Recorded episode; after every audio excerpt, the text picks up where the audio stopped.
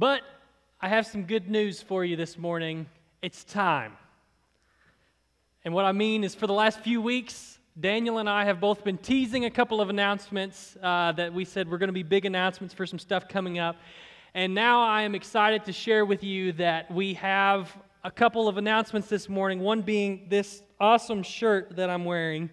Now, for five and a half years, which is how long I've worked here, I have constantly had people asking me about church shirts. Hey, when are we going to have new church shirts? And I, I get it. I, I love it. I love it because people are wanting to represent Greenbrier Nazarene out in the community. Our shirts usually look pretty cool, and so I, I, I totally get that. And so we have found an answer. Usually we'll do a batch order and we'll, we'll do sign-ups and we'll, we'll pass them out one Sunday morning. But now if you go to our website, greenbriernazarene.org, we have a way that you can order shirts and it's shipped directly to your home. And we have shirts, we have jackets, we have sweatshirts, we have stickers, we have all kinds of stuff. And you don't want to miss out on that. You want to go out and check that out. In fact, if you wanted to order some stuff this morning, just really quick before we get into the message, I totally would understand and that would be okay. Um, but some more good news uh, for every item that you buy in that shop, uh, there is a $3 markup that goes directly to us that we are using um, for our youth ministries. So they have events all throughout the year. NYC is coming out up, up in a couple years. They have a ski trip coming up that's going to be really exciting um, in the spring. They have church camps and retreats. And so $3 of every item that you buy in that church shop is going to sponsored kids um, in those youth ministry events. So we're excited about that. So not only are you getting some cool stuff, but you're, you're sponsoring and you're helping support our teens and our youth ministry, and that's exciting. So we're excited to announce that. And the second is an event that's coming up that we do every single year that we're taking a little bit different of approach to this year. It's at the end of October, around Halloween, we have an event at the church where we allow the we want the community to come in. We want our church family to come together and have a good time together as the church. And usually we do that at night, and we'll make hot dogs and things like that. But this year, we're wanting to do that directly after service on October the 31st, and we're going to have lunch together and it's called Eat and Treat. Emily's got it up there for us on the screen. It's October 31st at 12 p.m., immediately after service, and we're going to have a couple food trucks from here in town that are going to be parked here in the parking lot um, so we can enjoy lunch together as a church. And then we're also going to be having our usual games and jump houses and things like that. So this is an awesome event. And but but here's the thing is that as always, we need your help. And so, if you would like to help, you can text volunteer. You can do it right now if you want to. Like I said, I'm not blaming you if you want to have your phone out. Right now, when we get in the sermon, you better put it up, though. If you can text volunteer to 501 830 4065 if you'd like to help. We're also, as always, needing candy. So if you'd like to bring candy, uh, you can bring that starting next week. We're going to have a bucket set up in the foyer. We're going to need lots and lots of candy because we're hoping that we have lots and lots of kids and lots and lots of people here on that Sunday morning as we just have a, a, a nice time together, having lunch and just having a, a time of community together. So there it is. The cat's finally out of the bag. We've been leading you on for like three or four weeks about that. Um, and I hope that it excites you as much as it excites our staff and as much as it excites me. But let's jump into the meat of what we're talking about this morning because we're going to be finishing up this, the three part series that we started several weeks ago titled Renewed. Now, if you remember, if you were here for the first week of this series, you remember that we were going into this three week sermon series with a purpose, right? Pastor Steve has been on sabbatical. He's going on, on to, in, into his fifth week of sabbatical uh, today. And while he's been gone, our goal as a church, we talked about, if you were here, if you'll remember, hasn't been just to get by during these six weeks that he's been gone. It hasn't been just to, to get through, to make it, but instead, remember, we said that we wanted to be seeking the same kind of renewal, the same kind of rest and restoration that Pastor Steve has been seeking while he's been on sabbatical. And so that's what we've been doing during this sermon series. And like I did last week, if you haven't been here for the last few weeks or if you've missed a week, I would really like to encourage you that if you haven't been here, to go back sometime this week and listen to those first two sermons in this series uh, titled Renewed. Because everything that we talked about in that first week, three weeks ago, and everything that we talked about last week has been building up to what we're talking about today, this Sunday. We have been step by step by step going through this process of renewal. And as you know, if you've been here, that we're follow, we are following the pattern of this phrase that's on the screen, one that is as old as the Christian church, what's called the Paschal Mysteries, and it's this Christ has died, Christ is risen, Christ will come again. Let's say that together this morning. Christ has died, Christ is risen, Christ will come again. And I know that I, have said this every single week but it is so important for, for me to stress here as, as we reach the end of this series together that the purpose of these sermons, the purpose of what we've been learning about, has been to remind us who we are as Christians is not solely defined in the fact that Christ did these three things for us. That's not where we find our sole purpose. But instead, we are defined by the fact that as Christians, as followers of Christ, that we participate in, that we participate with Christ in these three things. We participate in the death, in the resurrection, and in the future coming of Christ Jesus. And so the first two weeks, we participated in the first two phases of renewal, right? We talked about what it means to die with Christ. And we said that if, if we are to participate in the crucifixion of Christ, then we, we thought about what of ourselves is dead? What of ourselves is gone, ne- never coming back? What of us was crucified with Christ on the cross? And we stopped there, didn't we? At death. And we set in an uncomfortableness. And then last week, we talked about the second phase of renewal. The second portion of that phrase there, Christ is risen, we talked about participating in the resurrection.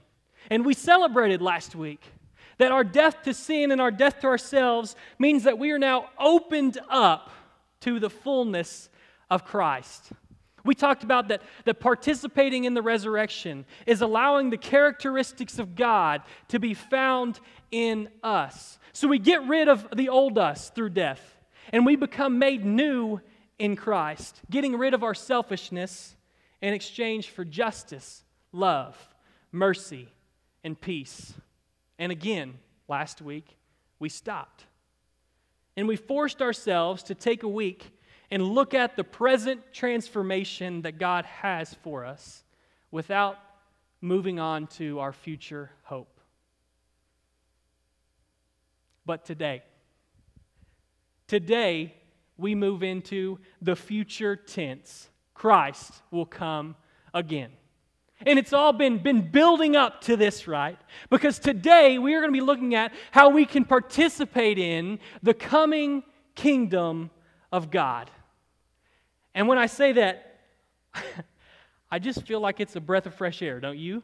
That you know, especially after looking at a few weeks back and looking at death, that, that now as we say the, the future coming of Christ, that my anxiety and, and my worries and, and, and, and all of my stress that I, I may have can, can melt away because today we're talking about the final victory. Amen? The final victory of God. Now, we're going to continue in the book of Romans, but this week I want us to look at chapter 8 instead of chapter 6. And you can turn with me there right now if you have your Bibles. The passage that we've looked at the past two weeks of this sermon has been Romans 6, and it did an excellent job in explaining how we participate in the death and the resurrection of Christ. But here in, in chapter 8, Paul, in this letter to the Romans, writes perfectly about the expectation of renewal. And I want you to write that word down expectation. Write it in your Bibles or in your, your notes section of your phone or on, on a notepad. Because he writes about the expectation of renewal that we should have for the future as Christians. And this is what Paul says in Romans 8, verses 18 through 25. Paul writes, I consider that the sufferings of this present time are not worth comparing with the glory about to be revealed to us. For the creation waits. The creation waits with eager longing for the revealing of the children of God. For the creation was subjected to futility, not of its own will, but by the will of the one who subjected it, in hope that the creation itself would be set free from its bondage to decay and will obtain the freedom of the glory of the children of God. Verse 22 We know that the whole of creation has been groaning in labor pains until now. And not only the creation, but we ourselves, who have the first fruits of the Spirit, groan inwardly while we wait for adoption, the redemption of our bodies. Verse 24 For we in hope were saved. Now, hope that is seen is not hope. For who hopes for what is seen? But if we hope for what we do not see, we wait for it with patience. Let's pray. Dear God, as we take in this scripture from Paul, two chapters after we've been looking at for the last couple weeks, God, we, we come this morning, as we've talked about, with an expectation, an expectation of hope, God. And this morning, as, as those last few verses just say, we come patiently waiting for the fulfillment of the promise that you have for us. God, we have experienced your renewal for ourselves. And this morning, we thank you so much that now we get to be a part of the renewal that you have for creation and for the world. We ask these things in your name. Amen. Now, I had, I had a friend who, after the, the first week of this series, uh, she's, a, she's a pastor in Florida, and she's been following along with us over the last few weeks. She texted me and she said, Man, preaching from Romans is, is tough sometimes. She said, Way to go on, on taking that challenge for three weeks. And I immediately, as fast as I could, I texted her back. I said, No, no, said, we're not going to be in Romans any longer. I can't, I can't take preaching on Paul in Romans for three straight weeks. This just isn't going to happen. We're going to go to the Gospels after this first week. But here we are in week three, and we've been looking at Romans for three weeks. So that's how my sermon planning has been going over the last month. But so we're looking at this, this text from Paul, and once again, that can sometimes be confusing, right? Sometimes we read the works of Paul and we really just, it's hard to comprehend. It's hard, hard to understand exactly what he's writing about. And even as I was studying this passage, I got to tell you that it, it hasn't become any easier to interpret Paul for, for myself over the last few weeks.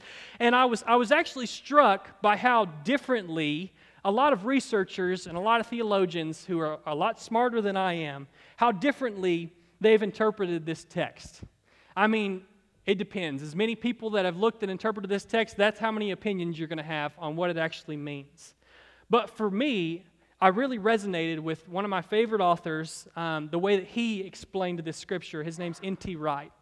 And he, he looked at this passage of scripture that Paul writes here in chapter 8. And he explained it. He called it a, a, great climax. He said it was the pinnacle of, of not only this letter here to the Romans, but a, a pinnacle of the theology of Paul. All of what Paul is, all of what he's teaching in, in the letters that he writes to the Romans, to the church uh, to, in Galatians, and then, and then there in Ephesians, all of what Paul writes about, all of, all of what he says in the New Testament reaches a climax here in this chapter 8 of Romans. If this was a movie, if we were watching Romans as, as a two hour film, this passage would be acted out with loud, dramatic, moving music, right? And as you're watching it on, on the big screens, if you're in a movie theater with your big tub of popcorn with extra butter, and it better have extra butter, as you're watching that on, on the big screen, your, your hair would start, start to stand on end. You know, you'd start to get, get goosebumps. Uh, the, the music would start invoking like an emotional response, and so a lump would start to form in your chest and in your throat because this is it. This is all there is. This is the pinnacle of the gospel message. This is what it's all about. What Paul is writing about here is the summation, the total, the message of the gospel. It's what Christianity, what the church has been and, been and will continue to build up to until this time comes a new creation. Here's our, our biggest takeaway from this, this passage, from what Paul writes here. The one thing that, if you fall asleep after this, if, if, if there's nothing else that you take away from this message, from this passage of Scripture, here's what I want you to leave with. Our first point all of creation awaits renewal. That's what Paul writes. This is made abundantly clear here in this passage. What we can take away from, from this point, from this passage today, as Christians, as the church, as the body of Christ, is that this is our great hope. And I've said it before during this series. But as Christians, our hope does not only lie in the fact that we go to heaven when we die. That is not our only hope. But instead, our greatest hope is that in the end, God is victorious. Amen. That is our greatest hope. That at the end of time, God is victorious.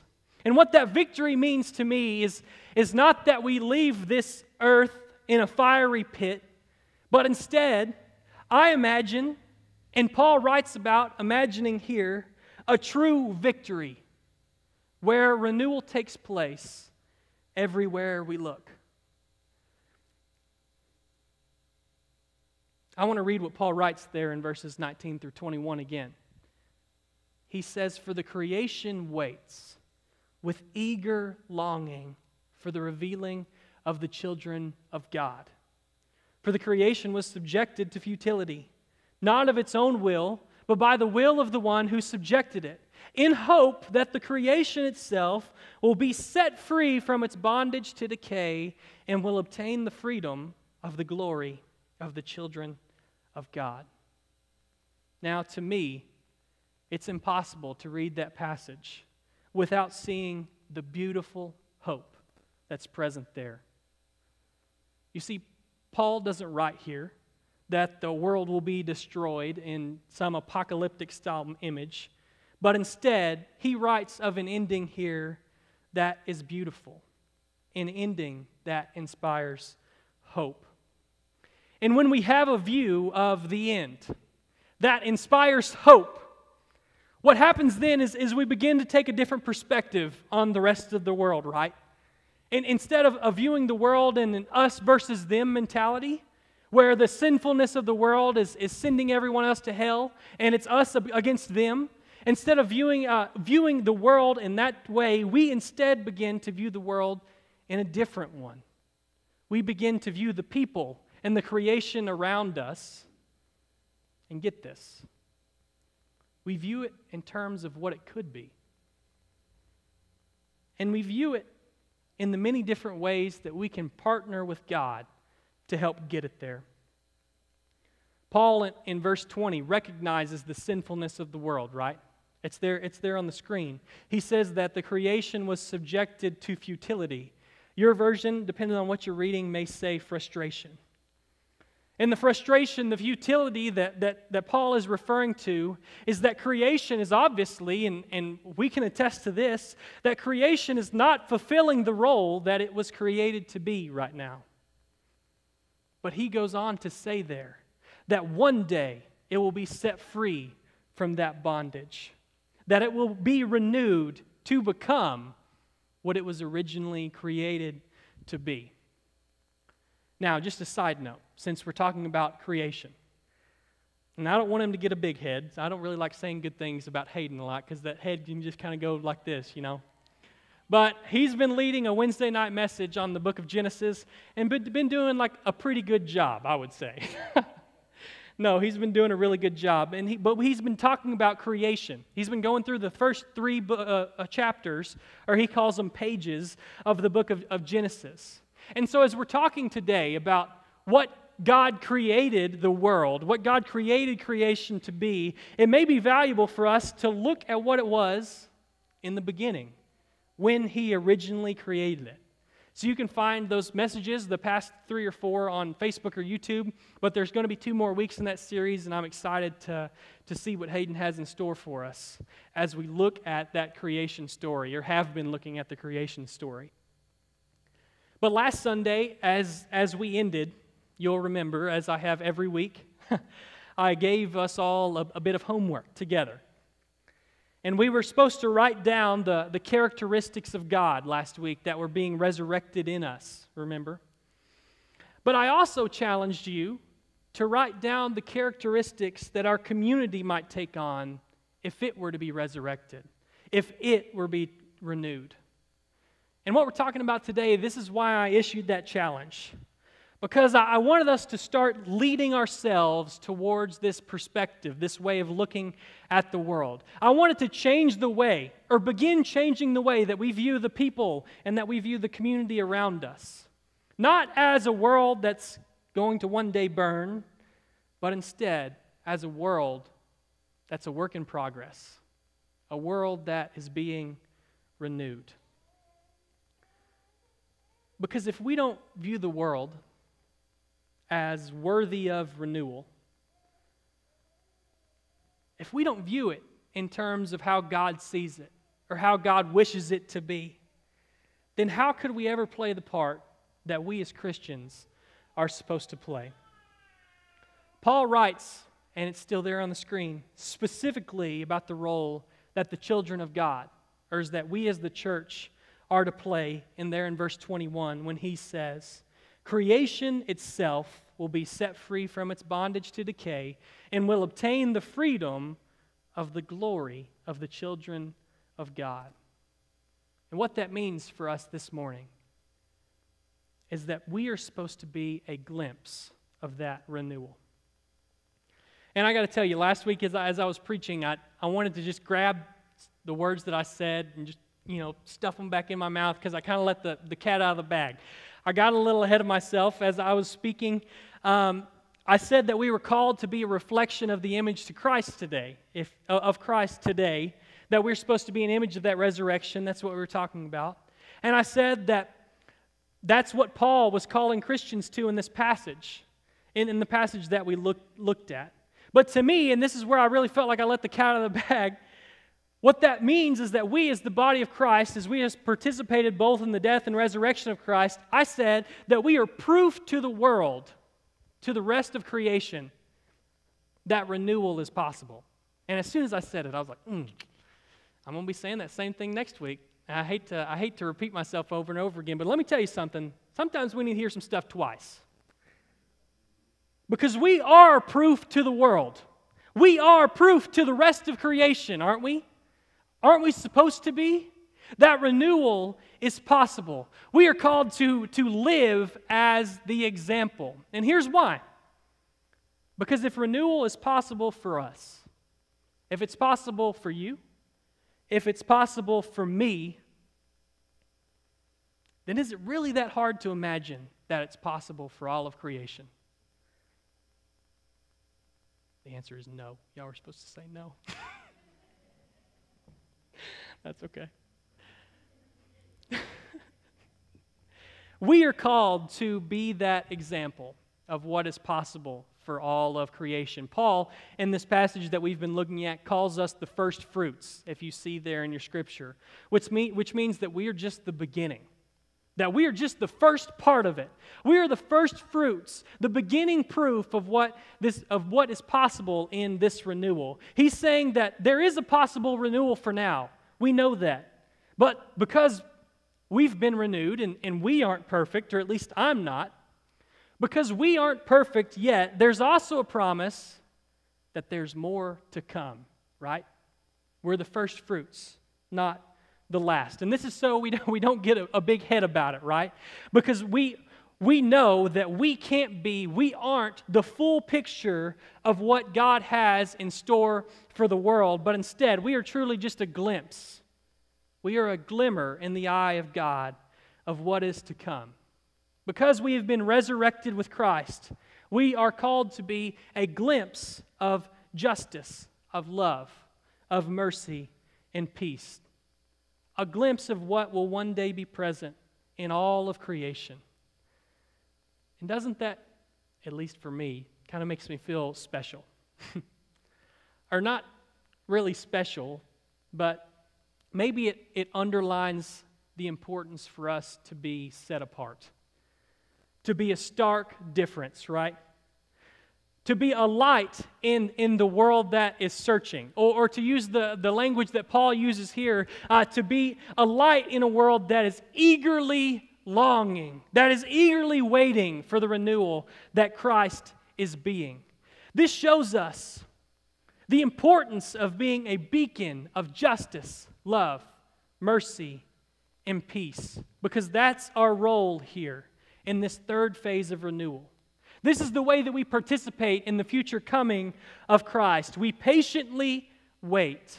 We take an active role by being an example of the renewal to everything that we come in contact with.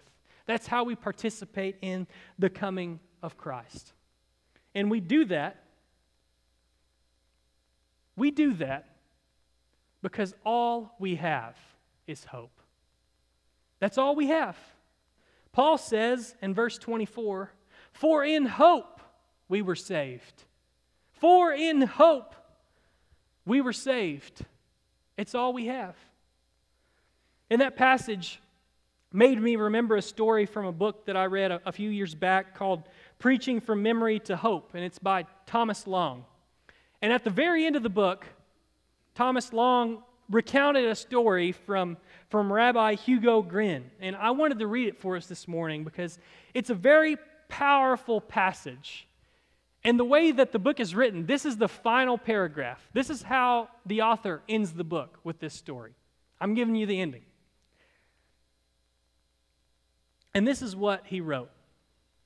He said, I was fascinated and moved to read the obituary for Rabbi Hugo Gryn, one of Great Britain's most respected rabbis. When he was a boy, he and his family were imprisoned at Auschwitz.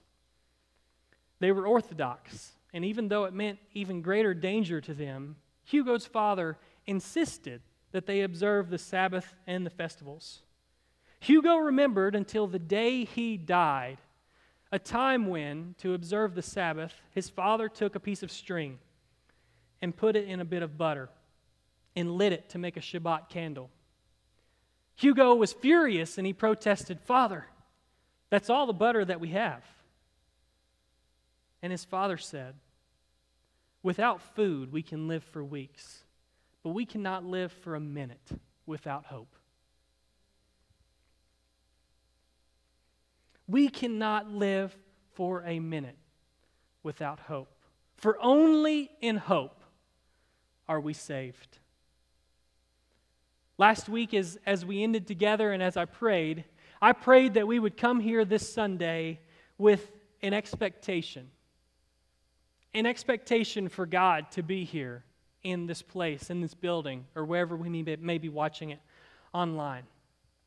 And can I tell you that that word really hung with me um, for a long time this week? And it's not in the passage of scripture that we read, but it was a word that just leapt into my mind as I was reading this passage from, from Paul. Because as Christians, this victory, this, this renewal of all creation, this renewal of all things should be our expectation. I want you to write that word down if you didn't earlier. Expectation. All of who we are is patiently waiting, hoping, expecting God to fully renew us and to fully renew all of creation around us. And that hope, that expectation, is all that we have.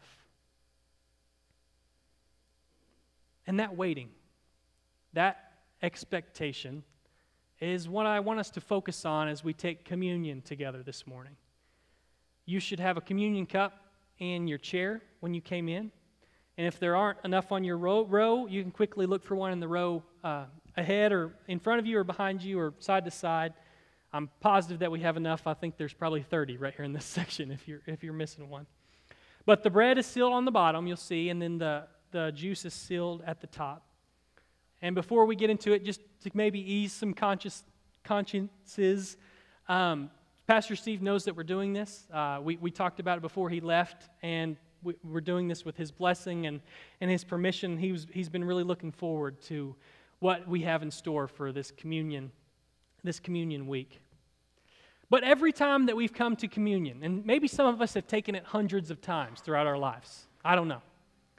But when we come to communion, no matter how many times we've taken it, we come to it as this sacred moment. We come to it in reflection, in silence. It's one of the few direct commands that Jesus left his disciples and therefore the church to do, right? We see it there in Luke chapter 22. And he gave it to them, he gave them this command as he knew that he was headed to the cross. It was his final thing, his final direction that he gave to the disciples. And so, because of that, we're supposed to take it regularly. But I think that we can often enter, enter into a time of communion, sometimes with a watered down understanding of what it is.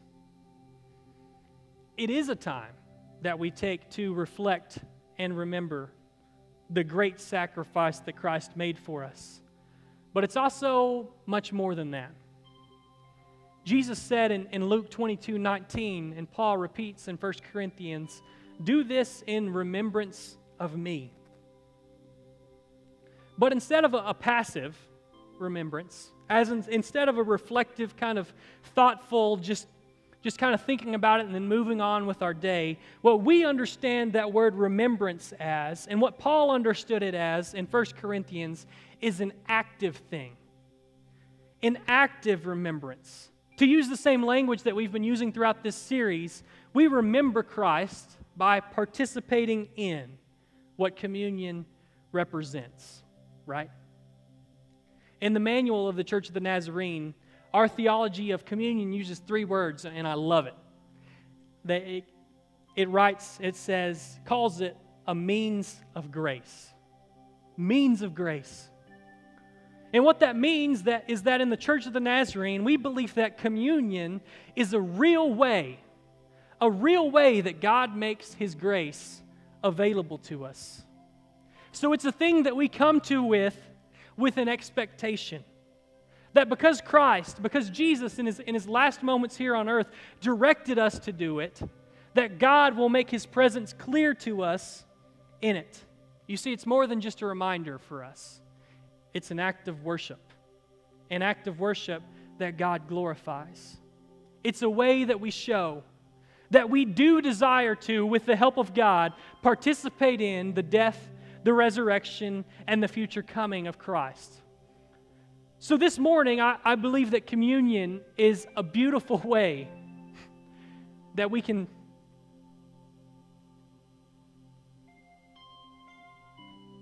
Man, I made it this far, y'all. Made it this far. It's a beautiful way that we can bring together these three phases of renewal that we've been talking about during the series. We can allow ourselves through communion to be reminded of the death, the resurrection, and the future coming of Christ. But we can also lay ourselves down on the altar and ask God to renew us so that we can be the example of hope that we have in the world. Now, each week leading up to this one, I've asked you to, throughout the week, reflect on things the first week we reflected on the death of Christ. And you should have written down, uh, or maybe you did, the characteristics of the old you that you hoped God would remove from you, that would be crucified with Christ. And then last week we talked about the resurrection. And we focused on those characteristics. We were to write down those characteristics that we hoped that God would fill us with to look more like Him. And this morning, I, I hope that if you did that, and if you didn't, that's okay, but I hope that you brought it with you. Now, we're not going to do anything crazy like burn them at the altar or show them off to the people around us. But I do want us to take those things that we wrote down, and I want us to spend some time together reflecting on the renewal that Christ has accomplished in us. But also, the renewal that God still has in store. What does it look like for us to be alive in Christ today? And what will it look like when we in our community are completely restored? I'm going to read what Paul wrote about communion in 1 Corinthians 11. And then we're going to spend some quiet time in prayer together. Paul says, says this, 1 Corinthians 11, this is verse 23. For I received from the Lord what I also passed on to you.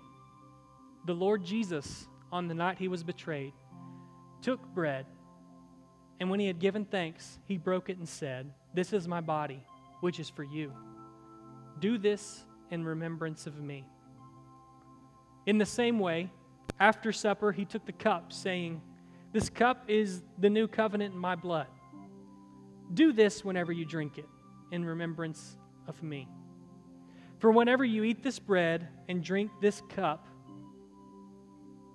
you proclaim the Lord's death until he comes. So then, whoever eats the bread or drinks the cup of the Lord in an unworthy man- manner will be guilty of sinning against the body and blood of the Lord. Everyone ought to examine themselves before they eat of the bread and drink from the cup. For those who eat and drink without discerning the body of Christ eat and drink judgment on themselves. Let's take this opportunity in prayer to examine ourselves and allow the grace of God to fill, renew, and transform us. Let's just take a moment.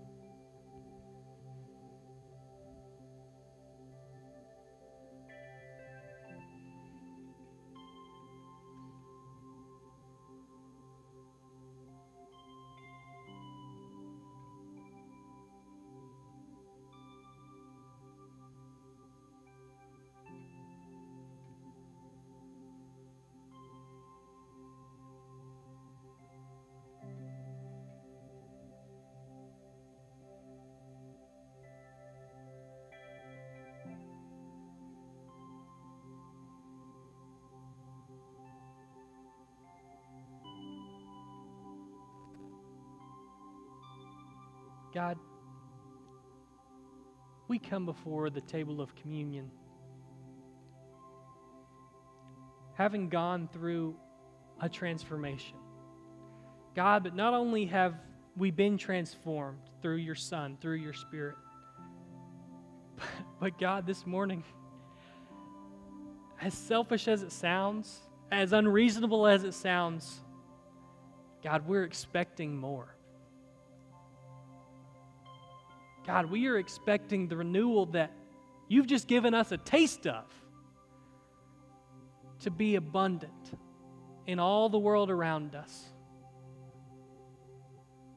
God, for sin to die out and for you to reign over all of creation. This morning, as we take communion together, God, I pray that you will make your grace, your renewal, available to us in the bread and in the juice. God, they're just simple elements. But your spirit can move so powerfully as we do this together. We come before it this morning with an expectation of hope.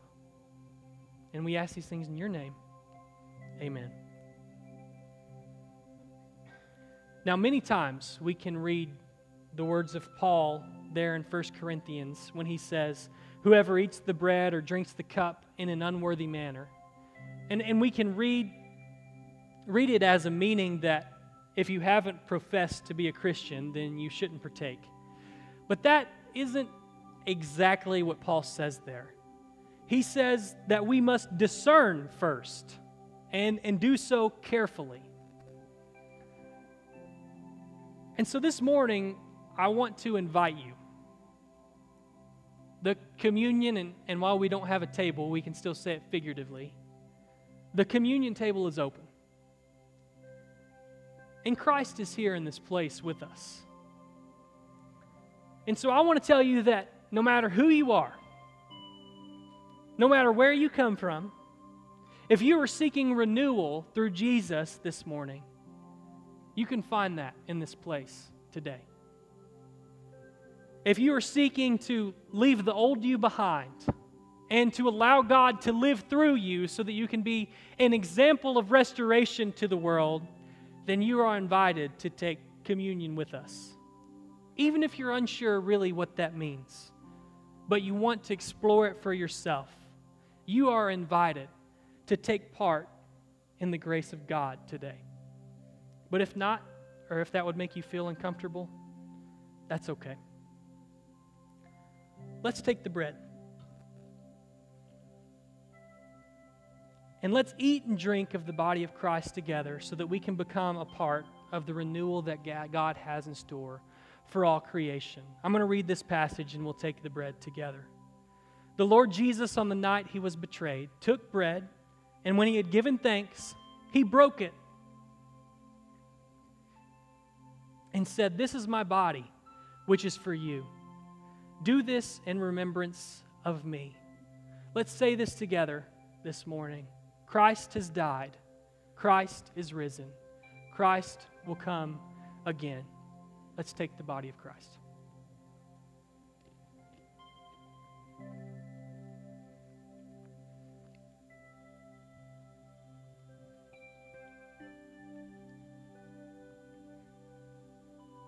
In the same way,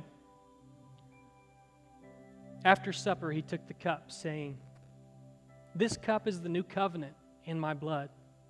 Do this whenever you drink it in remembrance of me. Together, let's remove the top from the juice and drink of the new covenant of Christ's blood. And let's say once more Christ has died, Christ is risen, Christ will come again.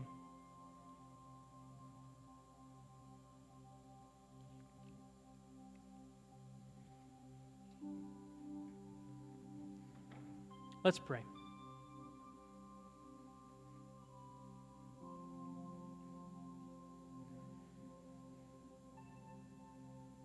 Dear God, as we have taken of your body and your blood,